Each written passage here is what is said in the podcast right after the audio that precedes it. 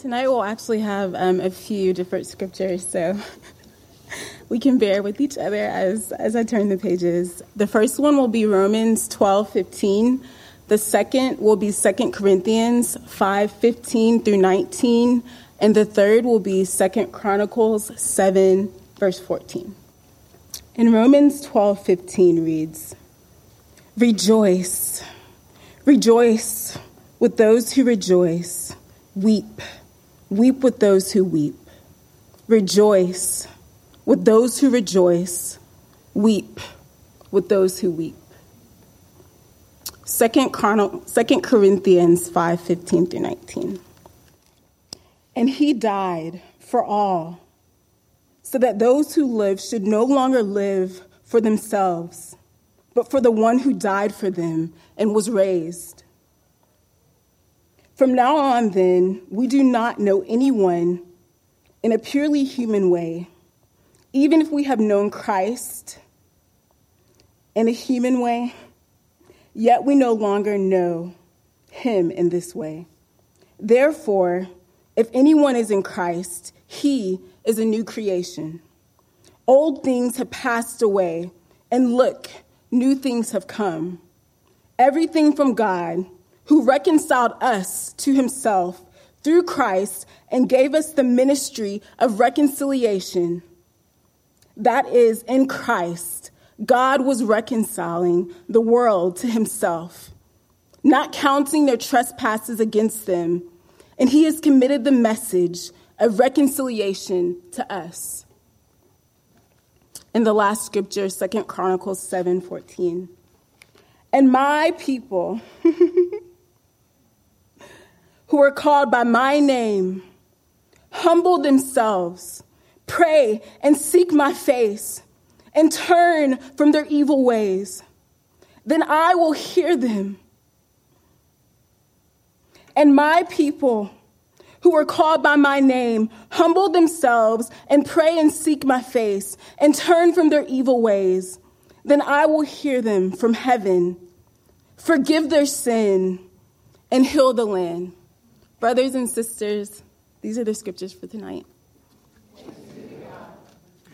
So rather than uh, a sermon tonight, what I wanted to do, and this is just a small, small step, I wanted to ask my friend Vincent to um, come up. Vincent's uh, become a good friend over the past few years, and I just I wanted to ask him, and you can come on up now, Vincent. Just uh, what was it like to be you this week? And I'm, I'm and come on up to the stage. Um, and, and I'm not asking you to speak on behalf of all black people, um, just you. And what can we do to love you better? If if I knew and we had a police officer in our congregation, he would speak next, but I don't have a relationship with a police officer because they, they need the same kind of love and care. But, brother? Uh, first, all souls, can I just say I love you very much. I love you very much. And the fact that we can have a conversation like this and a moment like this says a lot about the Holy Spirit working in this congregation, the softening of the kingdom on your hearts. And I'm also thankful for the Knoxville Police Department. I feel safe around them. I have good friends who have worked with that department and work in that department. And there's no but that comes with that. I want you to know I love you and I dearly appreciate all of you. And this has been a week that has been filled with so much emotion that I have not even fully processed it myself. I woke up on Wednesday and saw that someone had been shot, and my first reaction was, not again okay, maybe this will be, you know, another isolated incident. Maybe this time it will raise more conversation, and just the next day, someone else is shot. And for some reason, I watched both videos of the incidents and became even more angry. And then the next day, five police officers are killed. And it made me wonder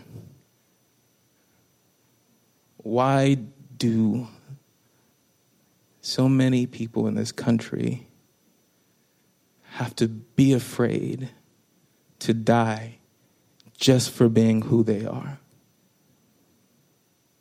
And that grew into anger. I was trying to figure out what to say, how to say it, because I don't usually speak on social media or speak it on these issues. But it's something that clicked in me this past week, and it said, It's not going to stop.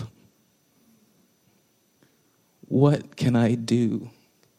What can what can my friends do? What can I do with my platform and the people that I know? Have I taught my sister properly, who doesn't speak as loudly as me, to put your hands on the wheel when the officer is coming? Make sure you have your driver's license and your registration out. Keep your tone very even. Don't sound angry. Don't sound scared. Be confident and clear with every step that you make in the car.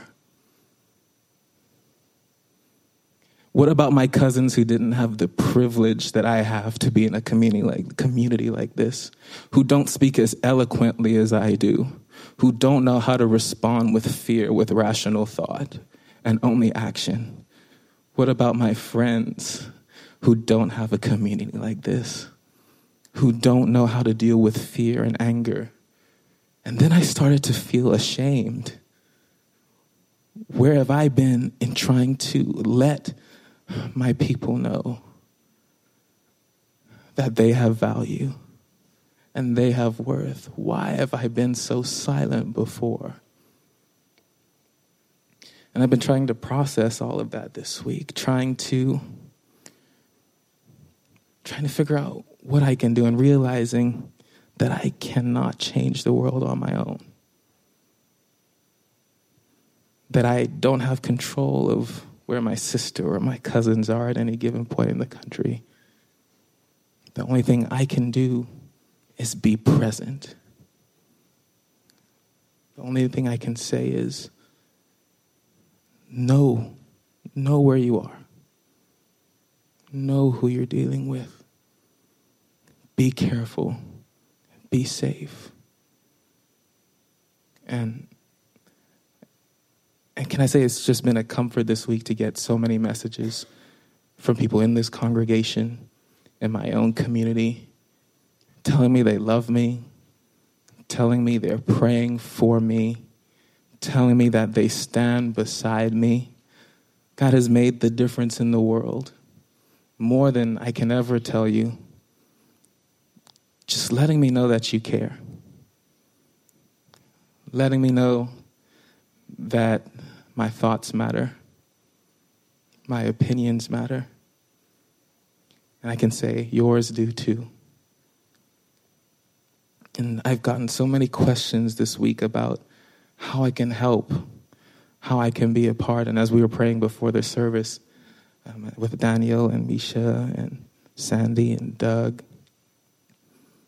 we I just started thinking about Jesus how Jesus didn't spend his time on this earth floating from place to place. He used his feet. He used his feet to meet the woman at the well. He used his feet to save the woman who was about to be stoned. He used his feet to go out to the lepers. He used his feet to walk into the tax collector's house, to go to the misunderstood, the frustrated, and more than ever, I just feel my feet need to be beautiful. They need to go. They need to listen. And even more than anything, in this time in my life, in this time in the community that I'm blessed to be a part of, I need to know that perfect love cast out all fear. So, want to say again, I love you all so much. It's been a very, very, very hard week. And it's been paralyzing in so many ways. But as I see the love here, as I see the many people that have loved on me and just have been kind enough to say, What can I do? How can I pray for you? Or just, I love you. That has lifted me off my back and on my feet and made me know that the kingdom of heaven is really what will make a difference in this city, in this country, in this world. So be the kingdom of heaven to me, to the people that you love,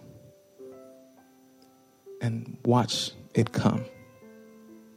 Thank you so all so much for allowing me to speak my heart.